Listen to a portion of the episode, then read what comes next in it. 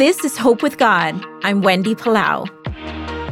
The Christian life is a marathon, not a sprint. If you're on this journey with God, this is a lifetime journey, and we cannot rely on our feelings. We must build our spiritual lives on what is true. Think of a runner. As you run, you go through every single emotion energy and exhaustion, doubt, hope, frustration, and excitement. Persevere, my friend. Don't build your journey on how you feel today. Feelings come and go. Build your spiritual life on the unchanging truths found in the Word of God, His promises, His teaching, the promise of His presence and His help.